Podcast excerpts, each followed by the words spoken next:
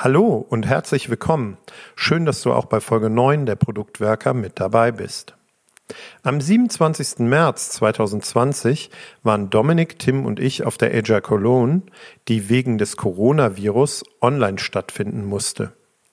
Die heutige Episode ist ein Mitschnitt unserer gemeinsamen Session mit dem Titel Die Situation von Product Ownern im Jahr 2020. Wir haben uns mit POs und Scrum Mastern ausgetauscht, wie sie Product Owner in ihrer Rolle aktuell wahrnehmen, welche Entscheidungsbefugnisse sie in ihren Organisationen haben und auf welche Aufgaben sie ihren Fokus richten. Dabei ergibt sich ein uneinheitlicher Eindruck, da die Rolle im jeweils eigenen Kontext ausgestaltet und gelebt werden muss. Wir fanden die Diskussion aber inhaltlich so wertvoll, dass wir euch die Aufnahme der Session nicht vorenthalten wollen, trotz einer teilweise schlechteren Audioqualität als gewohnt. Auch an dieser Stelle nochmals ein Danke an alle Teilnehmer und nun viel Spaß beim Zuhören.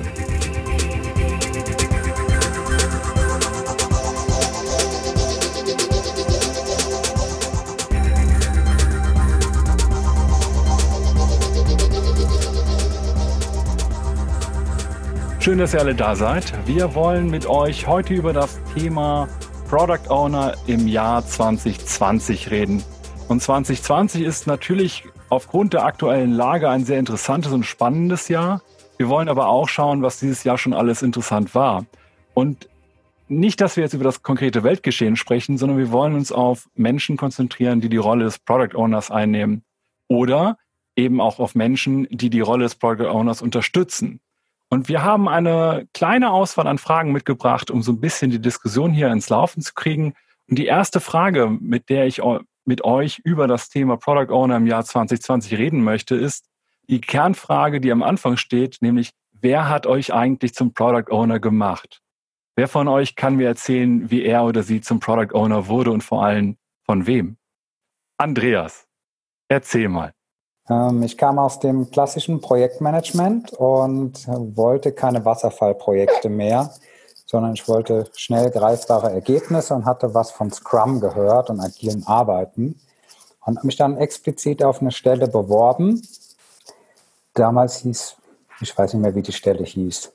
Bin dann zum Bewerbungsgespräch eingeladen worden, ohne Vorerfahrung als Product Owner oder im agilen Arbeiten. Hat man mir gesagt, der erste Satz war, Sie sind ja gar nicht geeignet für diese Stelle. Und dann habe ich gefragt, warum bin ich denn dann hier? Dann hat man mir eine andere Stelle als Business Analyst äh, empfohlen, die habe ich dann angenommen. Und hinterher habe ich dann doch Product Owner gemacht für, für App-Entwicklung. Und einfach so reingerutscht. Ne? Ich glaube, das Thema Reinrutschen ist relativ verbreitet. Gibt es denn noch andere hier im Raum, die äh, ähnliche Erfahrungen vielleicht gemacht haben oder etwas ganz anderes? Oder auch das einfach von anderen gesehen haben, wie die in diese Rolle reingekommen sind. Buffy. Ich war seinerzeit eigentlich äh, ja, Head of Agile Transition und mein Haupt-PO, der die Transition begleiten sollte, ist dann leider erkrankt, sodass ich dann sein Amt über ein halbes Jahr geerbt habe und dann diesen Doppelhut auf hatte, Transition und sein Amt. Ja, das ist spannend, wenn man gerade aus dieser Position, glaube ich, heraus in die PO-Rolle reinkommt. Wie war das für dich? In die Rolle dann so reingeschoben zu werden? Ähm, ganz viele Herausforderungen, ne, weil ich die Hüte nicht immer richtig aufsetzen konnte und meine Rollen nicht auseinanderhalten konnte. Auf der einen Seite das, das Gesamtthema Head of Azure Transition äh, zu begleiten, die ganze Organisation in eine, eine entsprechende Richtung zu entwickeln und gleichzeitig auch den, den Haupt-PO des Produktes zu spielen. Das ist eigentlich fast nicht möglich. Ja, nachvollziehbar. Gibt es denn Fälle, wo ihr von bei euch, wo ihr zum Product Owner oder Ownerin wurdet und in dem Moment noch gar nicht so klar hattet, was diese Rolle überhaupt bedeutet? Manuela? Also ich habe 2012 als Produktmanager angefangen, bin quer eingestiegen vom Vertrieb aus, Organisation gewechselt. Wir haben schon äh, Scrum gemacht und wir haben erstmal äh, eine Schulung zum Scrum Master bekommen.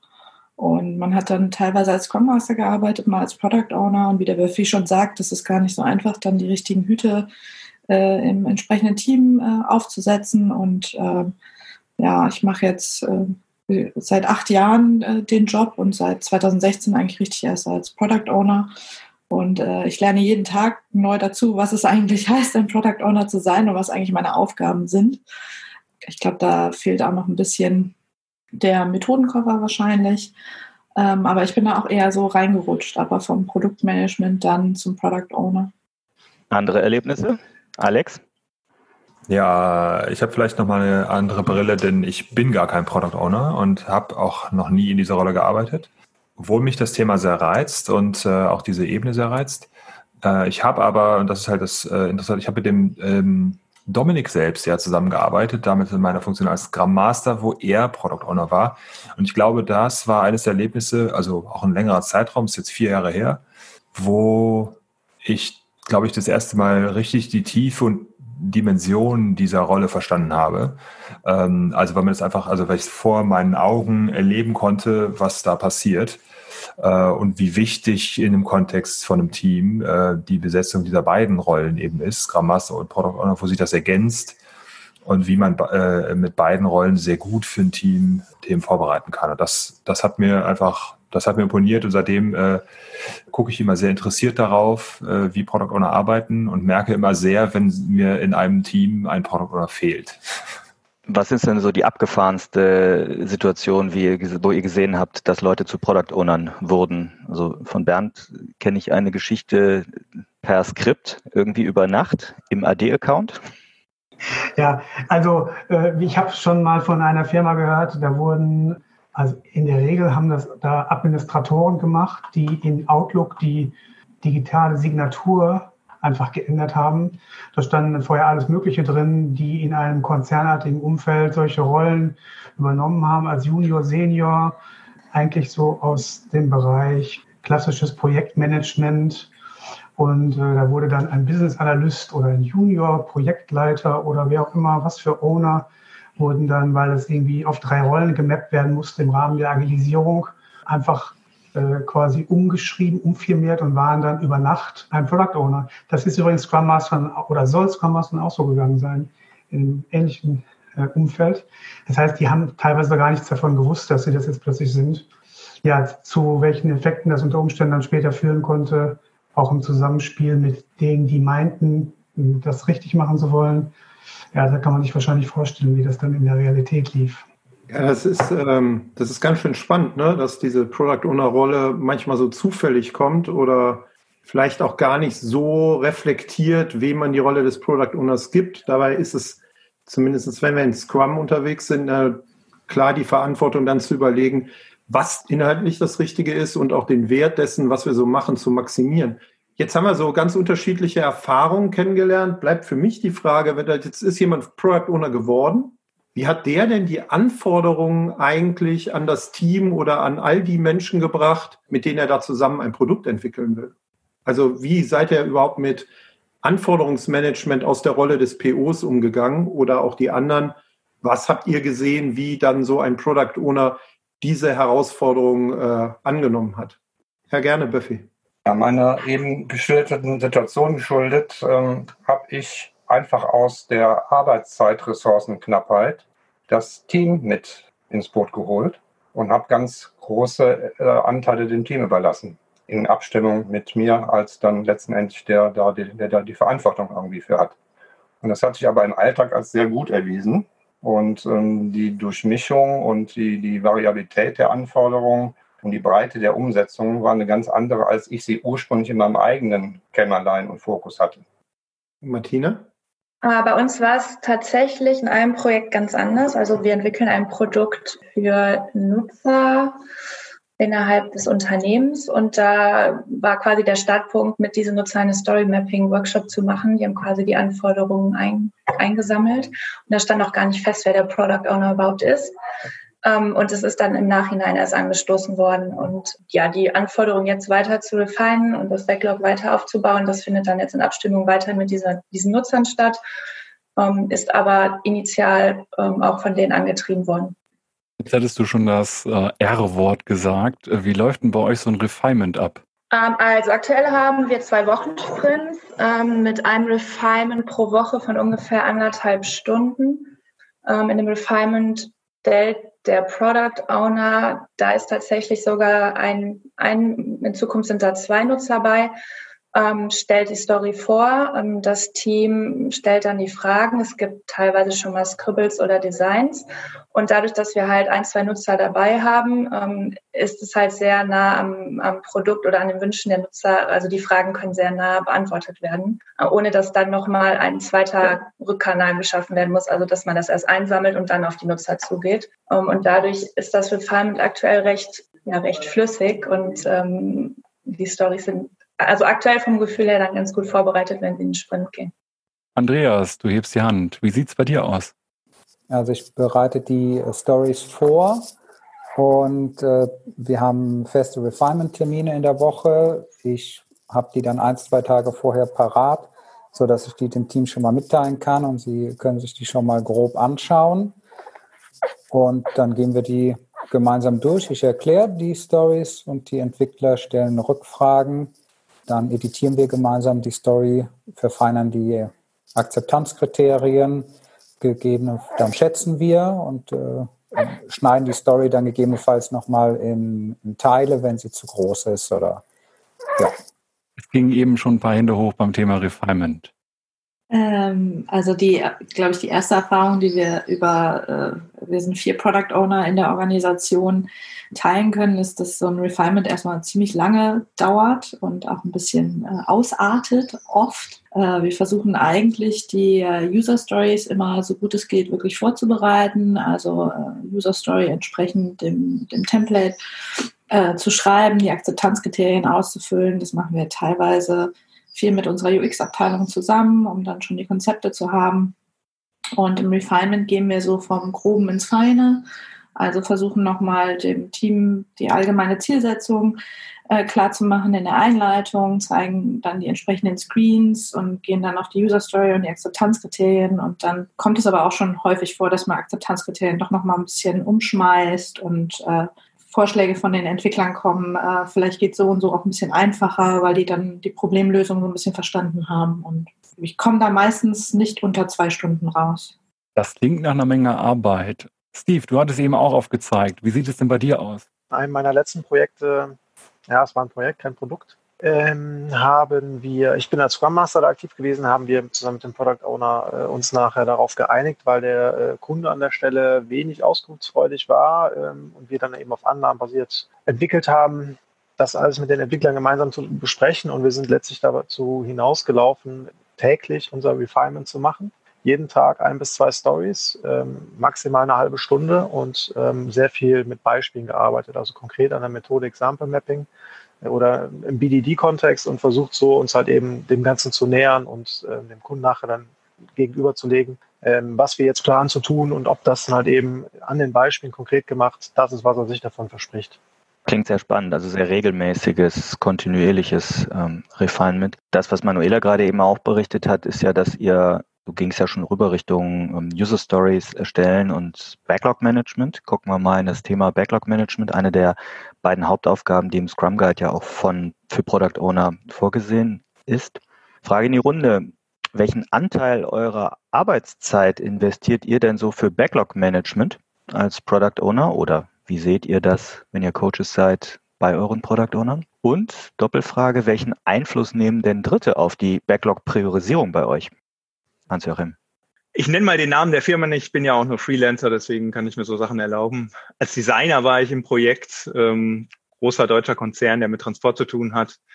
Sehr großes Scrum-Projekt, also wir waren Teilprojekt von einem großen Programm und ich habe erlebt, wie der PO ähm, sehr viel Zeit damit verbracht hat, sehr viele Stories pflegen zu müssen, Epics auseinanderzubrechen, von denen wir eigentlich überhaupt nicht gewusst haben, ob und wann wir die adressieren können. Also sehr viel Overhead, statt sich besser mit dem Team und den aktuellen Inhalten auseinandersetzen zu können. Was, glaube ich, für, äh, für den Einsatz von, wie man Scrum nicht machen sollte, doch äh, öfter mal typisch ist. Andreas.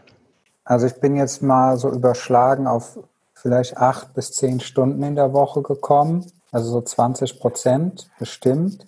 Da kommt so was rein wie Stories schreiben, einen Workshop machen für die Konzepterstellung, das Refinement an sich durchführen, dann selbst so die Priorisierung vornehmen, das Planning vorbereiten. Ne, das ist für mich alles Backlog-Arbeit.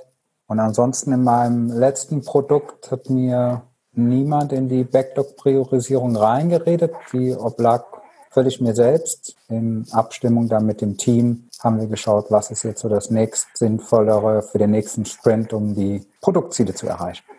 Manuela hat sich auch nochmal gemeldet. Ähm, ich fand das jetzt tatsächlich vom ähm, Andreas relativ wenig. Ich habe meine, mein erstes Gefühl war irgendwie so 60, 70, fast schon 80 Prozent äh, Backlog-Pflege, weil ähm, sich Anforderungen doch tatsächlich relativ schnell ändern bei uns und man muss dann doch mal wieder ein bisschen was umschmeißen. Also ich versuche es eigentlich so bei 60 Prozent zu halten, weil wir bei allen ähm, Scrum-Terminen äh, dabei sind, auch bei jedem Daily. Und was man bei uns, glaube ich, noch sagen kann, ist äh, zum Thema Priorisierung. Wir nutzen seit geraumer Zeit ein Verfahren, das nennt sich Relative Weight. Das heißt, wir packen all unsere ähm, Stories zusammen zu einem Epic und lassen dann quasi ja das Schätzen in dem Bereich jetzt nicht nur Aufwand, sondern auch Nutzen und da gibt es einen Bereich von, von Business und Technik, die das zusammen quasi schätzen. Und dann gibt es einen Mittelwert und dann kommt da noch ein Priorisierungswert bei raus. Das ist so, wo Epics miteinander konkurrieren, jetzt weniger die einzelnen User Stories. Das hilft uns in der Organisation und uns Product Ownern noch ein bisschen mehr äh, Input zu bekommen, jetzt nicht nur von den äh, Stakeholdern, von dem das Epic an sich kommt, sondern auch von anderen Stakeholdern und das transparent zu machen, wie die Priorisierung äh, bei so konkurrierenden Epics aussieht. Was mich noch als Nachfrage interessieren würde, habt ihr das Gefühl als POs oder auch die äh, Coaches und Scrum Master, die hier im, in unserer Diskussion sind, dass mehr mit dem Development Team oder mehr mit den Stakeholdern über das Product Backlog und die Anforderungen diskutiert werden? Meine, meine Erfahrung ist, äh, die teile ich dann auch direkt mal, dass äh, sehr stark der, der Product Owner ja oft in Richtung des Development Teams guckt und halt tatsächlich über die Anforderungen diskutiert. Mein Verständnis von Backlog Management, um das aber zu ordnen, ist aber, dass sehr wahrscheinlich die andere Perspektive auch extrem wichtig ist, das Business oder die Anforderungen oder die Erwartungshaltung der, der Stakeholder zu verstehen. Aber jetzt habe ich gesehen, äh, Bernd hatte sich, glaube ich, gemeldet. Ja, ich hätte dazu eine, Nachfrage, gerade an die, ich glaube, Chancel war das, nee, die Manuela, die sagt 60, 70 Prozent äh, investiert sie in Refinement beziehungsweise in Backlog-Pflege. Und wenn sich das mit der These von Olli ähm, deckt, dass man dann einen Großteil mit den Entwicklern verbringt, weiß ich nicht, wie Teams eurer Erfahrung nach reagieren, wenn man gerade mit dem, was Tim am Anfang gesagt hat, kontinuierlich, vielleicht sogar täglich refinen, wie das finden, wenn die derart viel in diesen Terminen sitzen oder wie ihr das überhaupt operativ schafft, mit Stakeholdern so ein großes Maß an Diskussion und Kommunikation aufrechtzuerhalten. Das wäre mal eine, eine offene Frage, wie da eure Einschätzung ist. Also in meinen Teams war ich immer froh, wenn die Entwickler sich einmal die Woche auf ein Refinement und dann eben eine etwas größere Portion eingelassen haben von vier Stunden oder von drei Stunden? Also ich würde da auch einfach direkt darauf antworten, Bernd. Äh, wir refinen alle zwei Wochen, deswegen auch mindestens äh, ja mal so zwei Stunden kommt dabei raus. Ähm, ja, es sind tatsächlich verdammt viele Meetings. Das liegt aber auch bei uns daran, dass die Teams sehr klein sind. Ähm, teilweise nur zwei, drei Entwickler, wenig äh, fünf Entwicklerteams, also Mannstärke oder Fraustärke. Das schmeckt den Entwicklern überhaupt nicht gut. Und äh, ich kann auch ähm, d'accord gehen damit, dass wir tatsächlich viel, noch viel mehr mit den Entwicklern über das Backlog sprechen als mit den Stakeholdern leider, weil die Stakeholder nicht ganz so involviert sind. Die schmeißen irgendwie Anforderungen rein und denken dann, okay, sag mir, wann das machst. Und dann komme ich vielleicht noch zu einem Review und will mir noch angucken, ob das so umgesetzt worden ist dazu eine, eine Erfahrung. Ich hab, wir haben auch zweimal im Sprint refined, einmal die Woche und dann halt aber unterschiedlichen ähm, Scope. Also eins immer näher am, am Sprintwechsel, dann mit wirklich konkreten Sachen, die, die nochmal ähm, eine feinere Granularität für das, für das Planning haben und dann zweite, eine Woche später, dann mehr die so ein bisschen auf Perspektive auf zwei, drei Wochen oder vielleicht ein paar, paar Sprints weiter äh, gehen. Aber wir haben schon geguckt, dass wir vom Scope nicht weiter als äh, irgendwie äh, drei, vier Sprints gehen. Ähm, denn da gab es auch Product Owner, die dann die Teams und die Stakeholder da sehr mit äh, belastet haben. Und da wurde dann wirklich alles immer wieder durchgekaut. Und das ist dann auch fraglich, wie, wie wertvoll das ist. diese, diese Items immer wieder durchzugehen. Mit Blick auf das Team, aber glaube ich, wichtig, denen auch zu sagen, so jetzt gehen wir in den nächsten Sprint, jetzt können wir nochmal schärfen. Und beim nächsten Mal, hier brauche ich ein bisschen mehr eure Ideen, welche Richtung soll ich laufen als Product Owner. Dann habe ich gesehen, dass Christian sich auch gerade noch kurz gemeldet hat zu diesem Backlog Refinement, wir als Dienstleister, IT-Dienstleister sitzen halt auch nicht direkt beim Kunden. Das heißt, äh, der PO ist ganz wichtig in der Rolle, die Schnittstelle zu bilden zwischen dem Entwicklungsteam und dem Kunden, der dann selten beziehungsweise fast nie bei uns vor Ort sitzt.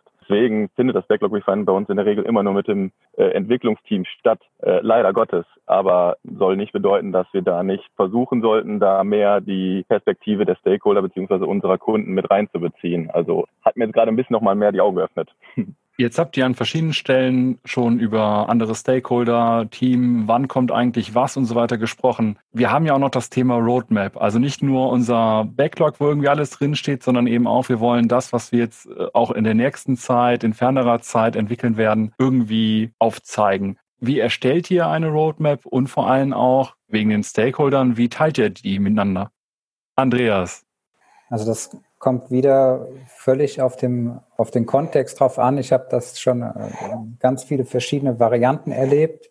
Eine Sache, die, äh, glaube ich, ganz gut äh, war, war so ein, so ein Prio-Board für das ganze Unternehmen, wo dann alle reinkommen konnten, die äh, eine Anforderung hatten. Und dann wurde wirklich mit, mit 20 Leuten gemeinsam äh, die, die Roadmap festgelegt, so größere Epics, wo man dann diskutiert hat, okay, je nach Business Value, so im großen Bereich, in welcher Reihenfolge wollen wir das machen. Und diese Epics haben wir dann im Team runtergebrochen auf Stories und die dann für eine Release-Planung weiter äh, eingereiht und dann immer Release-Prognosen ja, herausgegeben, wann wir denn welchen Schritt von diesem Epic releasen wollen. Also ich habe es ja eben schon mal grob angestoßen mit dem Thema Relative Weight. Also wir haben ein ähm, Portfolio-Board bei uns im Sozialraum, auch riesig groß äh, mit den Teamlines äh, wo dann die Epics drinstehen. Da sind auch die Epics in der Inbox äh, sortiert. Da merkt man so ein bisschen die Priorisierung.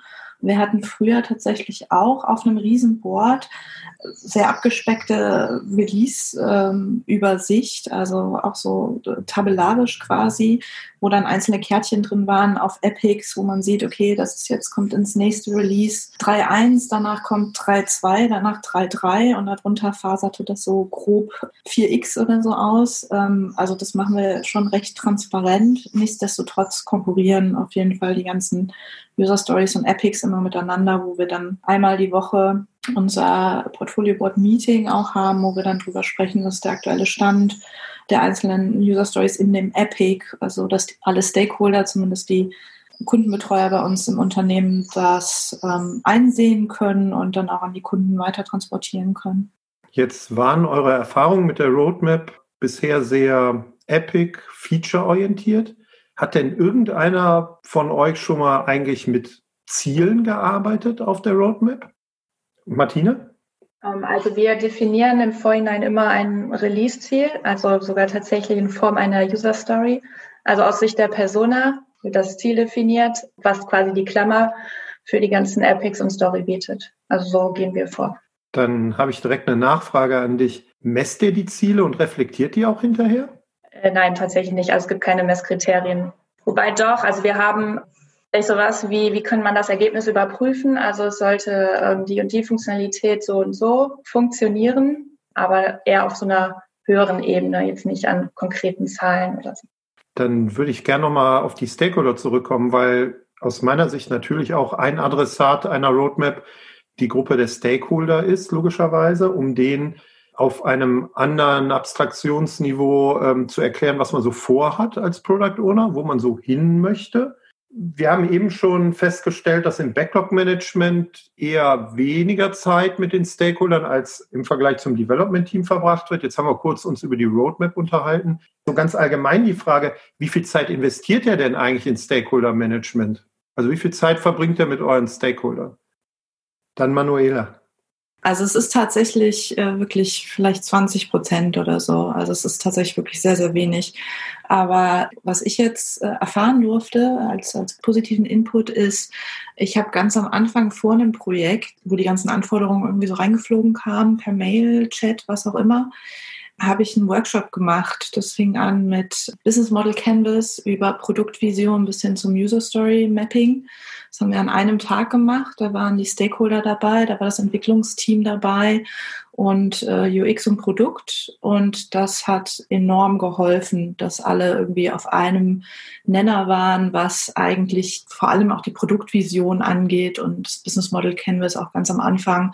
Womit wollen wir eigentlich äh, Wert generieren? Äh, was kostet uns das? Wie viel bringt uns das so auf einer Metaebene? Wer sind unsere Zielgruppen? Also das hat enorm geholfen, glaube ich, ganz am Anfang. Und wenn wenn wenn, es da ein einheitliches Verständnis gibt, dann ist der Stakeholder eigentlich auch ganz happy, äh, zwischendurch immer mal wieder eine Info zu kriegen, ähm, wie denn jetzt äh, das Produkt irgendwie geschnitten wird, wann wir damit anfangen, wie der Fortschritt und so weiter ist. Alex? Ja, ich wollte eigentlich eine kurze Zwischenfrage stellen. Wenn ihr von Stakeholdern sprecht, sind da auch die Benutzer mit gemeint? Und wird dann vielleicht diese Zahl möglicherweise höher als 20 Prozent? Das ist, finde ich, eine gute Frage. Für mich, also meine persönliche Definition von Stakeholdern wäre, alle, die von dieser Produktentwicklung betroffen sind oder beeinflusst werden oder die sie beeinflussen. Und damit wäre die Antwort auf deine Frage, natürlich sind die Nutzer und Kunden auch Stakeholder. Können Sie als Interessenvertreter ne, übersetzen? Benutzer haben ein ziemlich großes Interesse in der Regel an dem Produkt. Ja, vor allem, also es gibt meiner Ansicht nach immer zwei Richtungen bei der Definition. Einmal Interessen, die ein Interesse haben an dem Produkt, dass sich das in die eine oder andere Richtung entwickelt. Und das zweite sind die Betroffenen. Also auch wenn sie gar nicht aktives Interesse haben an dem Produkt, sind sie durch die Produktentwicklung, dass etwas geschieht oder nicht geschieht, direkt oder indirekt betroffen. So kenne ich die Definition. Von daher sind das im Zweifel auch Benutzer, ja. Martina. Ich hatte tatsächlich dieselbe Frage ähm, und hätte da nämlich auch unterschieden. Also wenn man jetzt einmal so die Management-Ebene als Stakeholder betrifft, ähm, betrachtet, sind es bei uns so ungefähr alle sechs Wochen, wo ein Blick auf die Roadmap geleistet wird. Ähm, dann gibt es einen erweiterten Nutzerkreis. Ähm, da gibt es auch so alle sechs Wochen ähm, so ein Come-Together, wo auf das Produkt geschaut wird, äh, weil die sehr dezentral sitzen. Und in, aus, innerhalb dieses großen Nutzerkreises gibt es Power-User und die Power-User arbeiten dann aber dauerhaft mit am Produkt. Ähm, aktuell leider noch nicht täglich, ein, zwei, wie ich ja vorhin schon erzählt hatte, schon. Es sollen aber noch mehrere hinzukommen, die dann wirklich innerhalb der Woche dauerhaft mit am Produkt arbeiten. Und dann würde sich der Anteil der Arbeit mit der Stake, mit den Stakeholdern auch erhöhen, was aktuell noch nicht der Fall ist.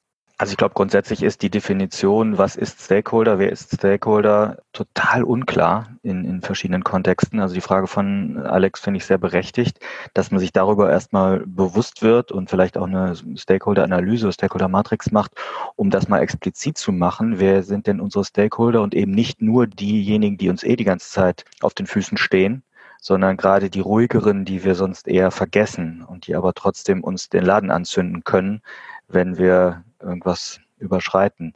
Was sind denn so eure schönsten und schlimmsten Erfahrungen mit Stakeholdern? Oder auch wie organisiert ihr euer Stakeholder-Management? Also analysiert ihr strukturiert, wer eure Stakeholder sind und wie ihr sie begleitet? Andreas. Die krasseste Erfahrung, die ich hatte, war so, so also ein Kontrast. Ich kam von einem Umfeld, da gab es ganz viele Stakeholder und wir hatten ganz viele Konzeptworkshops und ganz viele wollten ganz viel mitreden und es gab viele Meinungen. Und dann habe ich das Unternehmen gewechselt und ich kam in einen Bereich, da gab es keine Stakeholder. Also es gab einen Bereich, okay, der Kundenservice, der war so ein bisschen Stakeholder, aber die hatten nur ganz, ganz wenige Anforderungen. Und ansonsten waren ich und mein Team völlig autark, was wir jetzt entwickeln. Okay, klar gab es noch die Kunden, die B2B-Kunden, aber ansonsten rein intern hat keine Anforderungen gehabt an das Produkt. Und das fand ich am Anfang äh, wirklich ganz irritierend und verwirrend, dass ich da nicht ständig in Meetings sitze mit Leuten, ne, die irgendwas von mir wollen. Weitere Erfahrung? Ja, Buffy. Sind Stakeholder für euch eventuell auch die Entwickler, das Team, was mitentwickelt, weil die auch ihren ganz eigenen Gedanken und Nutzen aus dem Produkt ziehen und auch das Produkt ja mit aktiv begleiten und gestalten können. Wenn Sie das sind dann die Erfahrungen. Die Frage war ja, was habt ihr für strange Erfahrungen? Dass es halt doch dann oft ja Konflikte gibt zwischen den Stakeholdern, die sich original als Stakeholder empfinden und dass plötzlich Entwickler auch aktiv mit an der Produktgestaltung, Entwicklung im äh, inhaltlichen Sinne mitgestalten wollen. Manuela dazu. Also wie auch eben schon gesagt, wir verbringen ja wirklich sehr, sehr viel Zeit mehr mit unserem Entwicklungsteam als äh, jetzt mit den klassischen Stakeholdern. Das sind bei uns überwiegend äh, Kundenvertreter.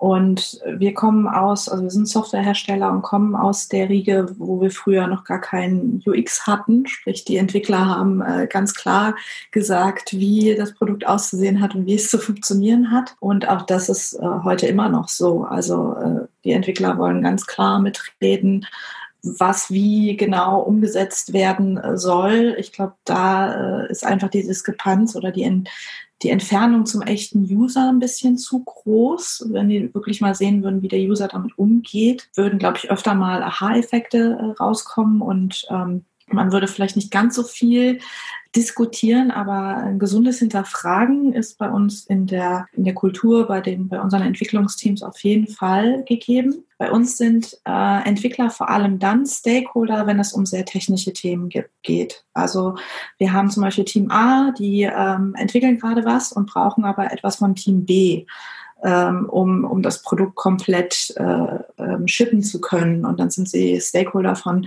Team B und sagen ganz klar, okay, ich brauche das und das und, und jenes, damit ich meinen Produktbereich shippen kann. Da kommen wir natürlich wieder in so Diskussionen wie crossfunktionales Team und ist das Team auch wirklich in der Lage, von A bis Z sein Produkt selber zu shippen. Aber wenn wir nun mal in, in größeren Produktbereichen unterwegs sind, dann ähm, ich sag mal, Payment funktioniert auch nicht ohne Checkout oder äh, Produktauswahl funktioniert auch nicht ohne Login. Also so äh, Abhängigkeiten gibt es, glaube ich, immer doch noch in, in der Produktentwicklung. Ein schöner Punkt. Du sagst, ne, ihr diskutiert mit den Entwicklern oder mit dem Entwicklungsteam und auch die Diskussion mit den Stakeholdern hatten wir eben. Wir sollten uns ja eigentlich dann immer die Frage stellen, was macht unser Produkt besser? Wenn jetzt irgendwer mit Feature-Wünschen ankommt oder mit Refactoring-Wünschen etc., müssten wir doch eigentlich immer alles daran messen, wird dadurch das Produkt besser, weil das ist ja unsere verdammte Aufgabe als Product Owner. Wie macht ihr das denn? Woran erkennt ihr gemeinsam, ob euer Produkt besser wird? Hans-Joachim. Einfach mal so als Designer, nicht als PO, ähm, der sich nicht traut, PO zu sein. Ich war früher mal PM und das hat mir gereicht in wirklich schwierigen äh, Projekten. Ich glaube, die Frage ist so zu allgemein gestellt, sondern ich glaube, es braucht eine Produktstrategie. Und anhand der entlang kann man dann halt überlegen, was macht für meine Produktstrategie jetzt gerade den meisten Sinn? Also wie kann ich den meisten Wert dafür generieren?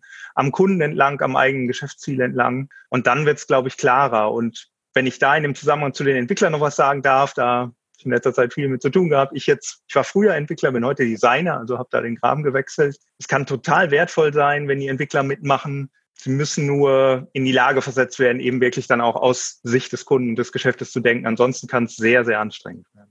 Jetzt hatten wir schon auch noch verschiedene andere Aspekte. Manuela hatte zum Beispiel eben auch den Begriff UX reingebracht.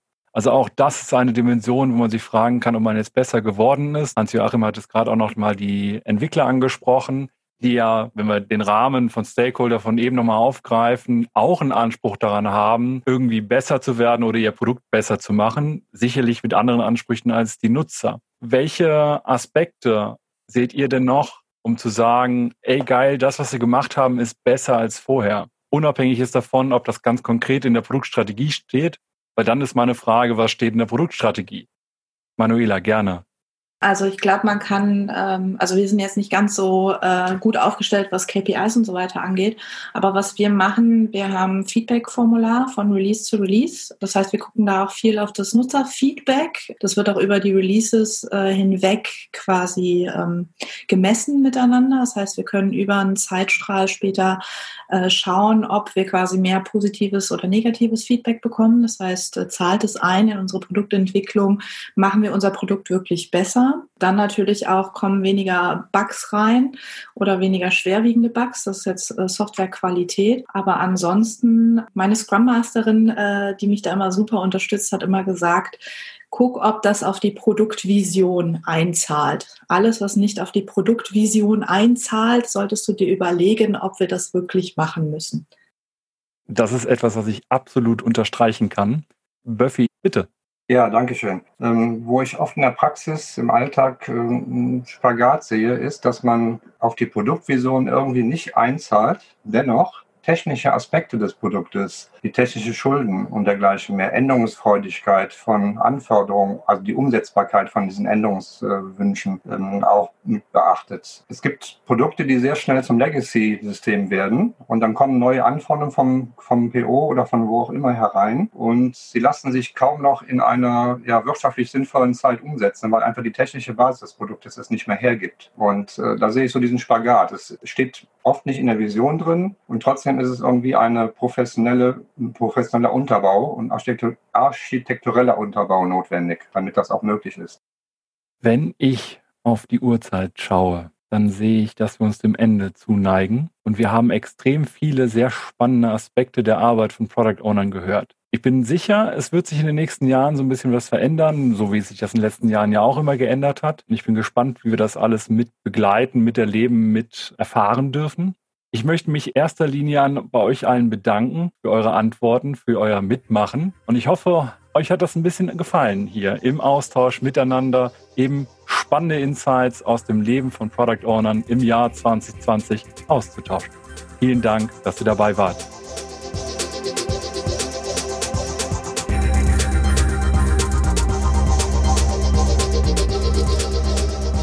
Wir freuen uns über euer Feedback zu dieser und anderen Folgen. Ihr findet uns im Netz unter produktwerker.de oder bei Twitter unter dem Namen Produktwerker.